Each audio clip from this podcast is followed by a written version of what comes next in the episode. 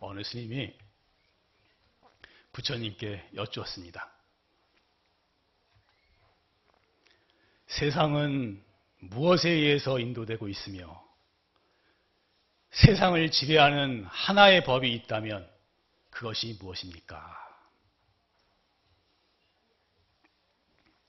부처님은 단호하게 대답을 하셨어요.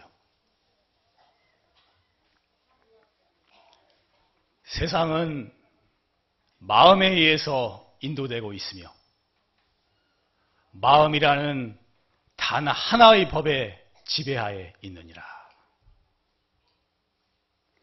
세상은 마음이라는 단 하나의 법의 지배하에 있다라고 말씀을 하셨습니다. 불교에서는 세상에서 많은 힘이 있지만 마음의 힘이 가장 강력한 것이라고, 마음의 힘이 가장 큰 것이라고 그렇게 가리키는 것입니다. 물론 불교는 물질을 부정하지는 않습니다. 물질이 우리에게 많은 영향을 미치고 있고 물질이 우리의 정신에도 많은 영향을 미치고 있지만 더 근본적이고 중요한 것은 마음이다. 마음으로부터 모든 것이 이루어졌고 마음에 의해서 이 세계가 움직이고 있고 마음이라는 하나의 법에 의해서 이 세상이 지배되고 있다. 이렇게 말씀하시는 것입니다.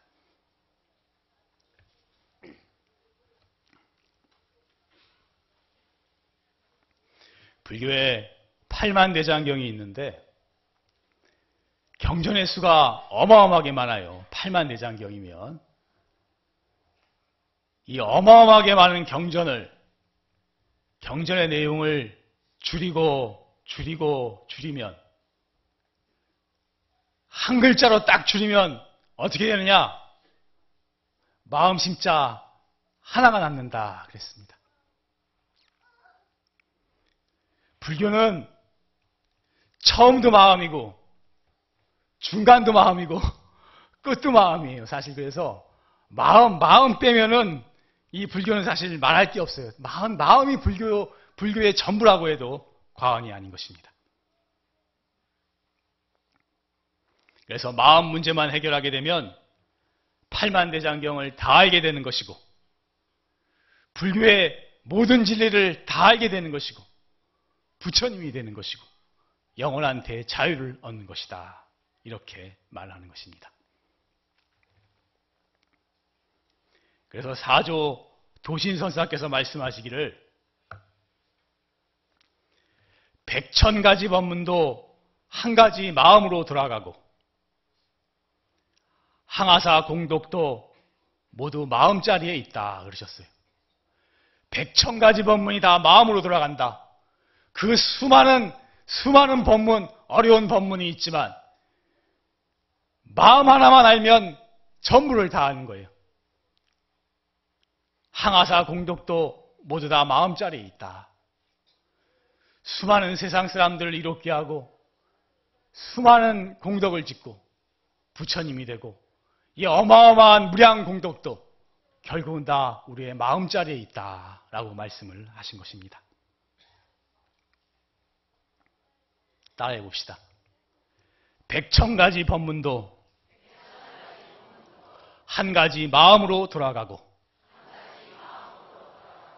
항아사 공덕도 모두 마음자리에 있다.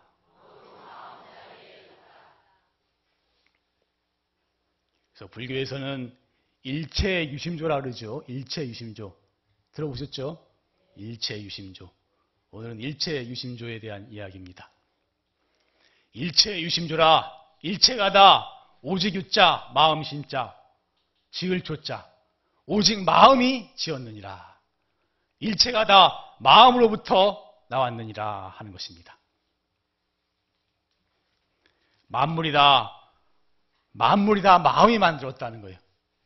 하늘도 땅도 바다도 나무도 사람도 천당도 극락도 지옥도 모두가 다 마음이 만들었다는 것입니다. 마음이라는 바탕 하에서 이 우주 만물이 서 있는 것입니다. 내가 자주 얘기하지만 양자 물리학에서 생각이 실체화된다 그랬거든요. 생각이. 이 모든 것이 본래 있는 것이 아니라 우리가 생각했기 때문에, 우리가 있다고 생각했기 때문에 이것이 현실로 나타난 것이다. 이렇게 과학에서도 그렇게 말하는 것입니다. 그렇기 때문에 화엄경에서 말씀하시기를 약인용료지 3세일체불, 만약에 3세의 과거, 현재, 미래의 모든 부처님을 다 알고자 하거든 응관법계성하라, 마땅히 법계의 성품을 관조할지니라. 일체가 유심조니라. 일체가 다 마음으로 인해서 생겼느니라 그러셨어요. 이거 굉장히 유명한 개성입니다. 3세에 과거, 현재, 미래에 수많은 부처님이 계신데 그 수많은 부처님을 어떻게 하면 다 알 수 있느냐? 바로 이 법계의, 불교는 법이라 그러는 건, 불교에서 법이라 그러는 건 두 가지 뜻이 있어요. 경전을 보다 보면 법이라 그러는 건 첫 번째로 진리라는 뜻이 있고 두 번째로는 존재라는 뜻이 있습니다. 존재. 그래서 법계다 하면은 그 존재의 세계, 이런 뜻입니다. 그래서 법계의 성품을 관조해보라. 이 존재하고 있는 세계의 성품을 관조해보라. 일체가 유심조니라. 일체가 다 마음으로 인해서 생겼느니라 그러셨어요. 뭐 다들 아는 너무나 유명한 말이지만 그래도 다 한번 알아보게, 한 번 더 마음에 익히게 이거 다시 한번 따라해봅시다. 3세의 모든 부처님을 다 알고자 하거든 마땅히 법계의 성품을 관조해보라. 일체가 다 마음으로부터 생겼느니라.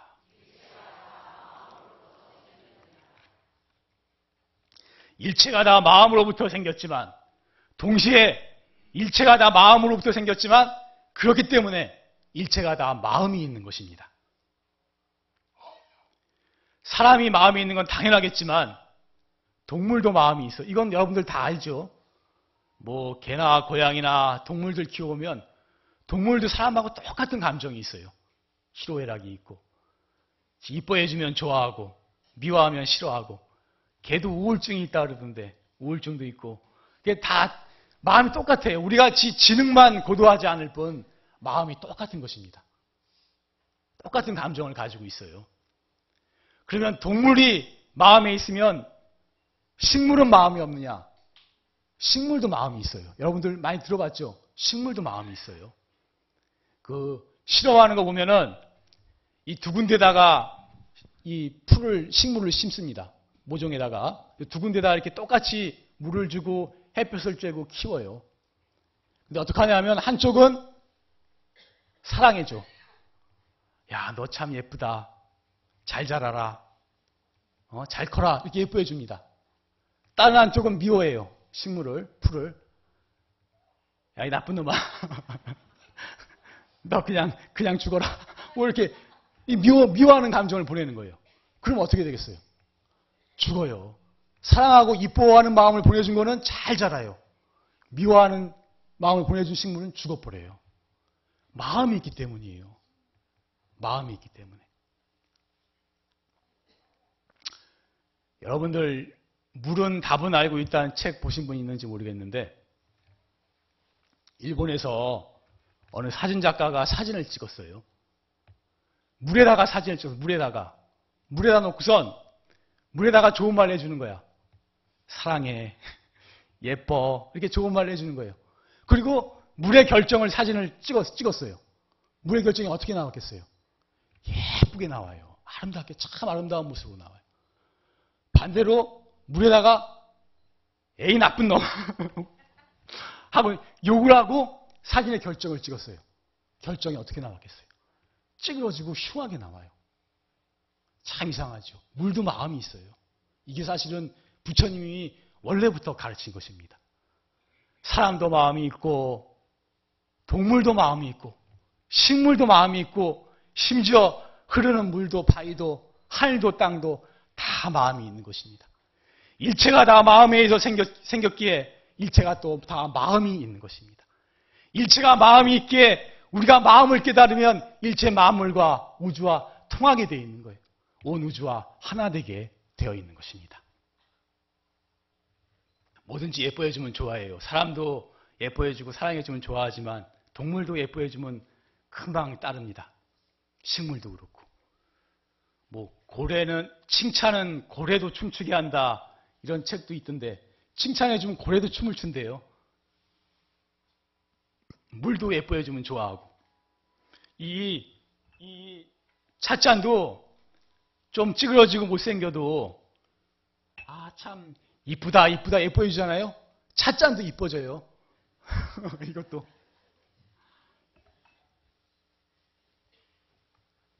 그래서 삼라만상 부처님께서는 삼라만상과 산천초목이 다 불성이 있다 그러셨어요. 다 마음이 있다 그러셨어요. 이 부처님 말씀이 어찌 틀림이 있겠습니까? 이건 과거에 상상도 못했던 얘기예요. 이런 얘기들은. 그래서 불교는 사람은 당연히 사랑해야 되고 동물도 사랑해야 되고 식물도 사랑해야 되고 우주 만물을 다 사랑하라는 그런 가르침인 것입니다. 그래서 옛 선사들은 말씀하시기를 법당의 등상불보다도 법당에 여기 계신 부처님 등상불보다도 흐르는 물이 바위가 나무가 무진 법문을 헤아릴 수 없는 법문을 설하고 있습니다. 이 법문을 들을 줄 알아야 합니다. 그러셨어요. 다 이 자연 그대로가 다 진리라고 무한하고 영원한 세계라고 절대의 진리의 세계라는 것을 그렇게 말씀하셨던 것입니다.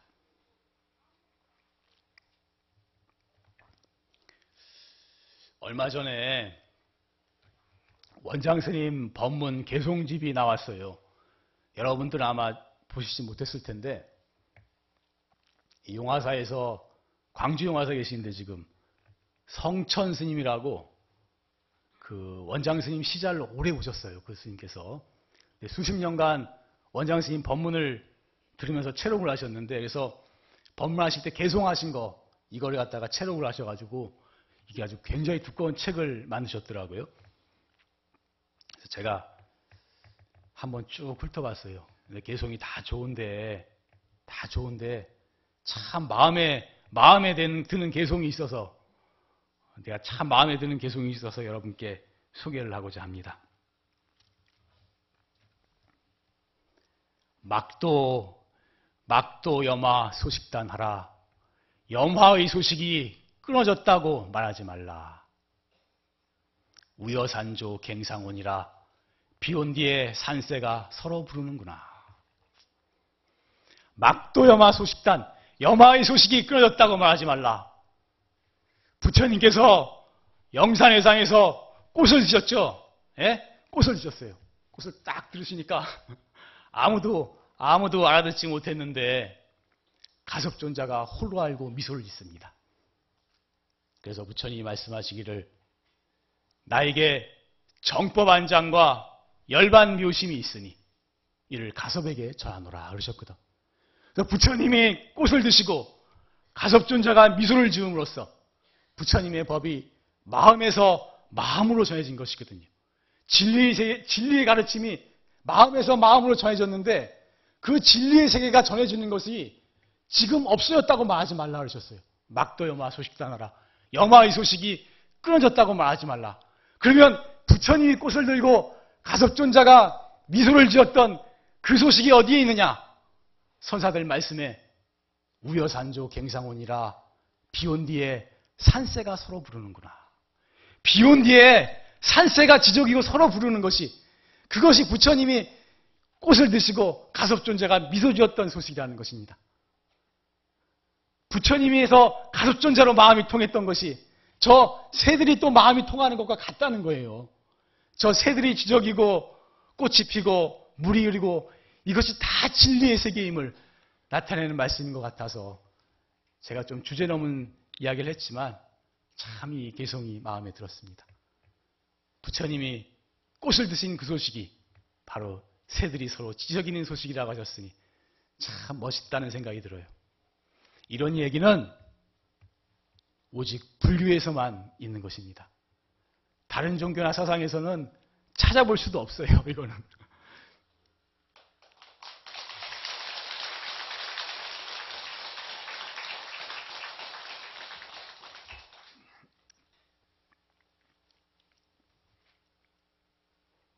또 만물을 다 마음에서 생겼다 그랬는데, 나에게 펼쳐진 이 세상이라는 것이 다 나의 마음작용으로부터 온 것입니다. 제가 항상 말하지만 이런 부모를 만나고, 이런 형제를 만나고, 이런 부부를 만나고, 이런 몸을 받고, 이런 얼굴을 가지고, 내가 이런 소질을 가지고, 내가 이런 지능을 가지고, 이 나라는 조건에 앞에 펼쳐진, 나 앞에 펼쳐진 모든 조건들이 어디서 왔느냐? 내 마음이 끌고 온 것입니다. 내 마음의 과거의 나의 마음씀으로부터 나의 모습이 다 이루어진 것입니다. 나의 주변 환경도 다 나의 마음씀으로부터 온 것입니다. 그래서 행, 불행을 내가 만드는 것이다. 그러는 것이. 남이 준 것이 아니다. 기쁨도 내가 만드는 것이고 슬픔도 내가 만드는 것이다. 남이 준 것이 아니다. 그래서. 하나님이 준 것도 아니고 부처님이 준 것도 아니고 내가 만든 거예요. 내 마음이 만든 것입니다.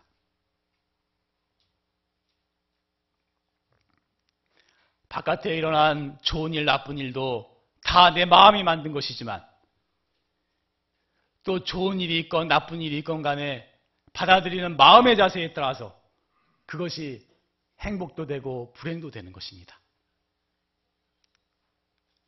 돈이 많아도 우울증에 시달리고 무력감에 시달린 사람 괴로워요. 가진 게 없어도 만족하고 감사하면 행복한 것입니다. 바깥의 일에 상관없이 내 마음을 또 어떻게 가지느냐에 따라서 행불행이 갈리게 되는 것입니다. 여러분들 잘 아는 이야기, 원효스님 이야기를 또 좀 하겠습니다. 원효스님께서 의상대사와 함께 당나라로 유학을 가셨어요. 그 당시는 입당구법이라 해서 당나라에 가야만 불교를 배울 수 있다고 생각을 했어요. 중국 당나라에 불교의 모든 경전들이 다 와 있었고 연구가 돼 있었고 큰 스님들이 다 거기 계셨어요. 그래서 의상 스님과 함께 원효 스님이 당나라로 갑니다. 가다가 이제 잘 때가 마땅치 않아서 굴 속에 들어가서 하룻밤을 잤어요. 자다가 깼는데 너무 목이 말라서 깼어요. 그래서 물이 없을까 해가지고 주위를 더듬더듬 하니까 마침 바가지에 물이 담긴 게 느껴졌어요. 그래서 그 물을 참 맛있게 시원하게 잘 먹었어요. 아, 참 시원하게 잘 먹었어요. 다음날 아침에 일어나서 보니까 그 물이 바가지가 아니고 해골이었어요. 해골바가지였어요. 해골바가지에 물이 담겨 있었어요. 그러니까 자기가 어제 먹었던 물이 해골바가지에 있는 물이었거든. 그걸 보는 순간에 원효 스님이 어저께 그 더러운 물을 먹었을 걸 생각하니까 막 구토가 나가지고 막 토를 내댔어요. 토를 하는 그 순간에 원효 스님이 크게 탁 깨달았던 것입니다. 거기서 대오를 하셨어요. 뭘 깨달았느냐?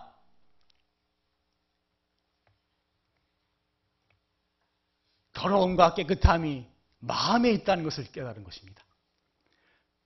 똑같은 해골바가지의 물이잖아요. 근데 어저께는 모를 때는 너무너무 시원하게 잘 먹었는데, 깨끗하게 잘 먹었는데, 알고 나니까 오늘은 구역질이 나서 참을 수가 없었거든. 그렇다면은 더러움과 깨끗함이 바깥에 있는 게 아니잖아요. 더러움과 깨끗함이 마음에 있는 것이거든. 그래서 원효스님이 그때 한 생각이 일어나니 만법이 일어나고, 한 생각이 사라지니 만법이 사라진다. 하는 경전의 말씀을 확실하게 깨달았던 것입니다. 그래서 원효 스님이 그때 당나라를 안 들어가죠. 의상대사만 들어가라고 본인은 안 들어갑니다. 왜냐? 마음을 깨달았는데 당나라 갈 필요가 없다는 거예요. 진리는, 이 깨달음의 세계는 중국 당나라를 간다고 얻어지는 것도 아니고, 미국을 간다고 얻어지는 것도 아니고, 부처님 나라 인도를 돌아다닌다고 얻어지는 것도 아닙니다. 정말로 진리는, 영원하고 무한한 세계는 어디에 있느냐? 바로 우리의 마음에 갖추어져 있는 것입니다. 그렇기 때문에 이 마음자리를 깨달아버리면, 내가 본래 갖추고 있는 이 마음을 깨달아버리면 온 우주와 하나 되는 것이고, 온 우주의 진리를 깨닫는 것이고, 영원토록 이 무한한 세계를 얻을 수가 있게 되는 것입니다.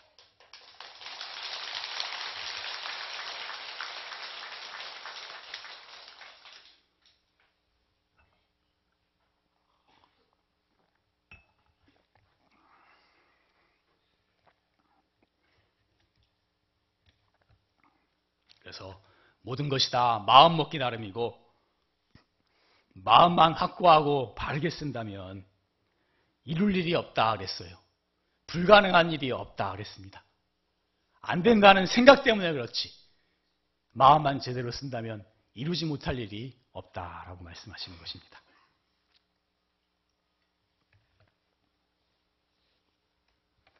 그래서 모든 것이 다 마음으로부터 나왔기 때문에 내 마음 하나만 바르게 잘 쓰게 되면 이 모든 것이 달라지게 되는 것입니다.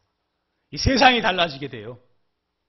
마음 하나만 바르게 쓰고 나가면 장애가 물러나는 것이고, 원하는 것도 이루어지는 것이고, 이 세상 사람들이 다 나를 존중하게 되는 것입니다.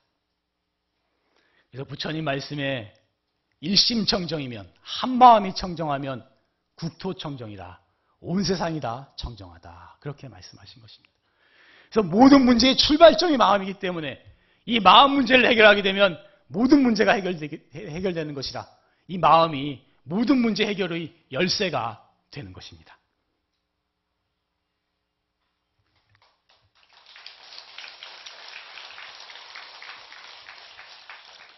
자, 이것도 따라해 봅시다. 모든 것이 마음으로부터 생겨났기 때문에 내 마음 하나만 바르게 잘 쓰면 모든 것이 달라진다. 온 세상이 달라진다. 마음이 모든 것을 해결하는 열쇠다.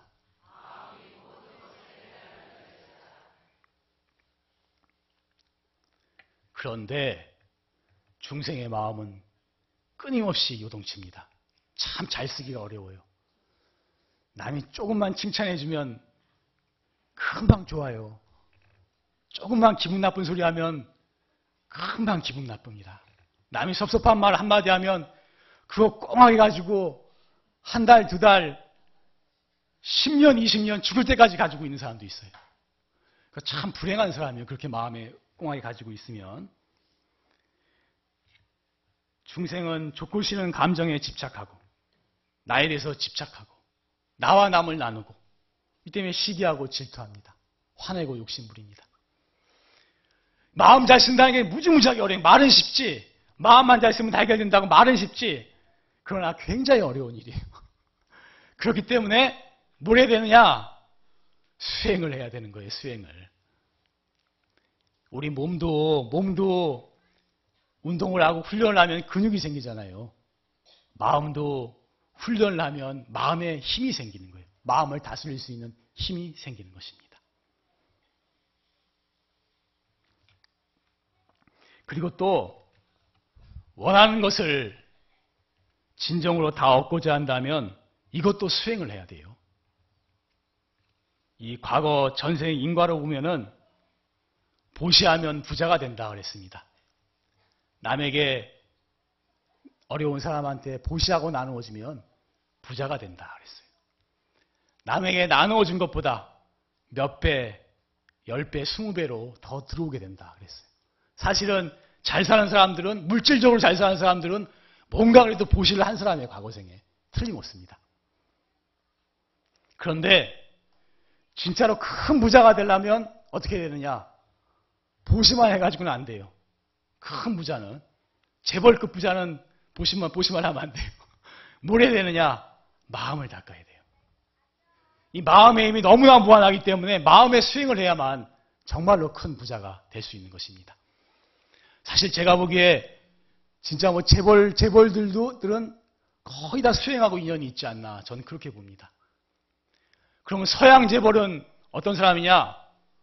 그건 불교가 아니더라도 뭐 천주교나 뭐 다른 종교더라도 뭔가 마음에 수행을 한 사람입니다. 그 사람들도 수행을 했기 때문에 큰 부자가 되는 것입니다. 또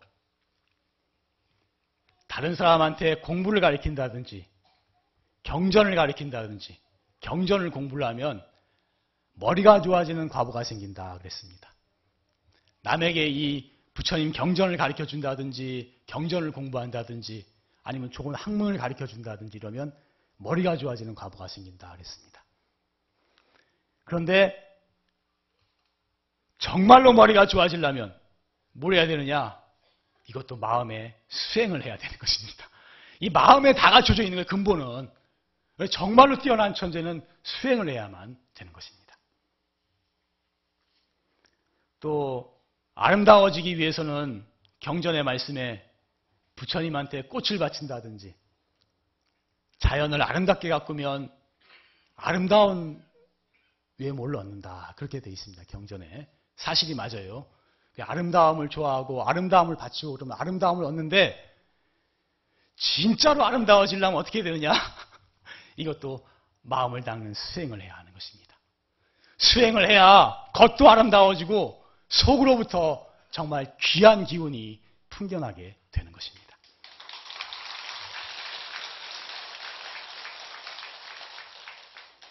수행을 해야 지혜가 생기고 창의력이 생기고 인격이 완성되기 때문에 세상 일을 해도 성공할 가능성이 높은 것이고 다른 사람으로부터 존중받게 되는 것이고 행복할 수가 있는 것입니다. 그리고 또 강조하지만 영원한 진리를 얻어서 대자유인이 되고자 하거든 이것도 수행을 해야 하는 것입니다. 부처님과 조사 스님들이 다 뭐 한 사람이냐? 다 똑같아요.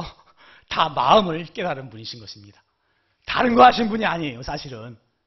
다 하나같이 본래 갖추고 있는 우리의 마음을, 우리 마음자리를 깨달았기 때문에 부처님이 되시고 조사스님이 되시고 확철대오한 대선지식이 되신 것입니다. 그래서 달마스님이 말씀하시기를 관심일법이 총섭재행이라.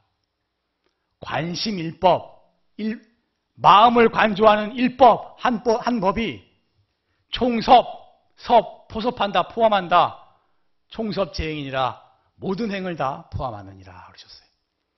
이 마음을 관조하는 이것이 뭐 수많은 공덕을 짓고 부처님이 되고 많은 사람을 구제하고 하는 모든 공덕을 이 마음을 닦는 이 한 법으로부터 나왔다는 것입니다.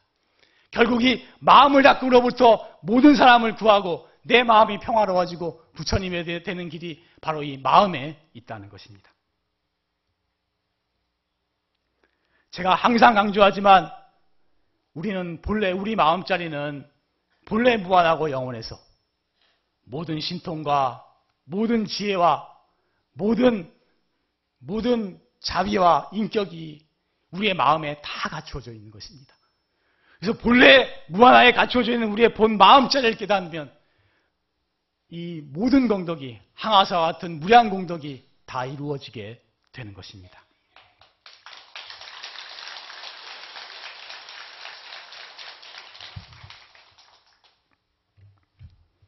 이것도 따라해 봅시다. 중요한 말이니까. 달마스님 말씀이에요. 관심일법이 총섭재행이라. 마음을 관조하는 이 한 법이 모든 행을 다 포함한다.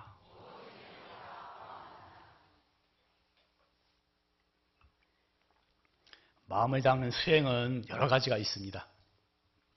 절하는 것도 있고 기도하는 것도 있고. 저는 사실 누차 강조하지만 우리 불자들이 참선만 한다고 다 해결되면 좋겠는데 그것은 정말 과거생부터 많이 닦은 사람들이어야 되는 것입니다. 그래서 절도 하고 기도도 하고 이렇게 병행했으면 좋겠다. 그런 생각을 가지고 있는 것입니다. 보시하고 봉사하는 것도 큰 수행입니다. 남에게 나누는 것, 나에 대한 집착이나 물질에 대한 집착으로부터 벗어나는 큰 공부인 것입니다. 큰 또 복덕을 가져오게 되는 것입니다. 그리고 명상이라든지 윗바사나 같은 것도 저는 좋은 수행이라고 생각을 하고 있습니다.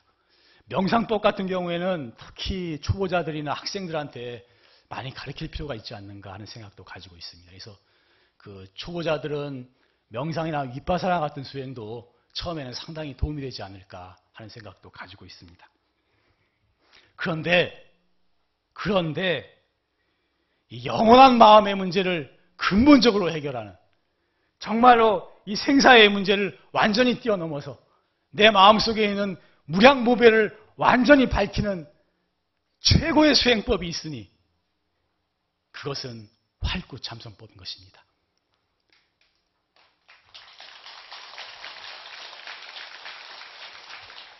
지금 수행법에 사실은 여러분들은 많이 접해보지 않아서 모르실지 모르겠지만 지금 불교계가 수행법에 많은 혼란이 좀 와 있습니다. 남방불교 쪽에 수행법이 들어오면서 그것이 부처님의 정통 수행법이라 이렇게 주장하면서 윗바사나 쪽에 수행법이 지금 많이 들어와 있습니다. 스님들 사이에서도. 그리고 명상법도 많이 들어오고 있고 여러 가지 수행법들이 많이 들어오고 있는데 각자들 다 자기 수행법이 최고라고 말합니다. 말하지만 다 그것도 좋은 수행법이긴 하지만 저는 분명히 말씀드릴 수 있는 것은 이 활구참선법이야말로 정말로 모든 문제를 근본적으로 해결하는 최고의 수행법인 것입니다. 그래서 원장 스님 법문에 이 활구참선법은 팔만대장경의 골수를 뽑아서 만든 수행법이요 천상천하의 제일 가는 수행법이다 하신 그 말씀을 저는 확실하게 믿고 있는 것입니다.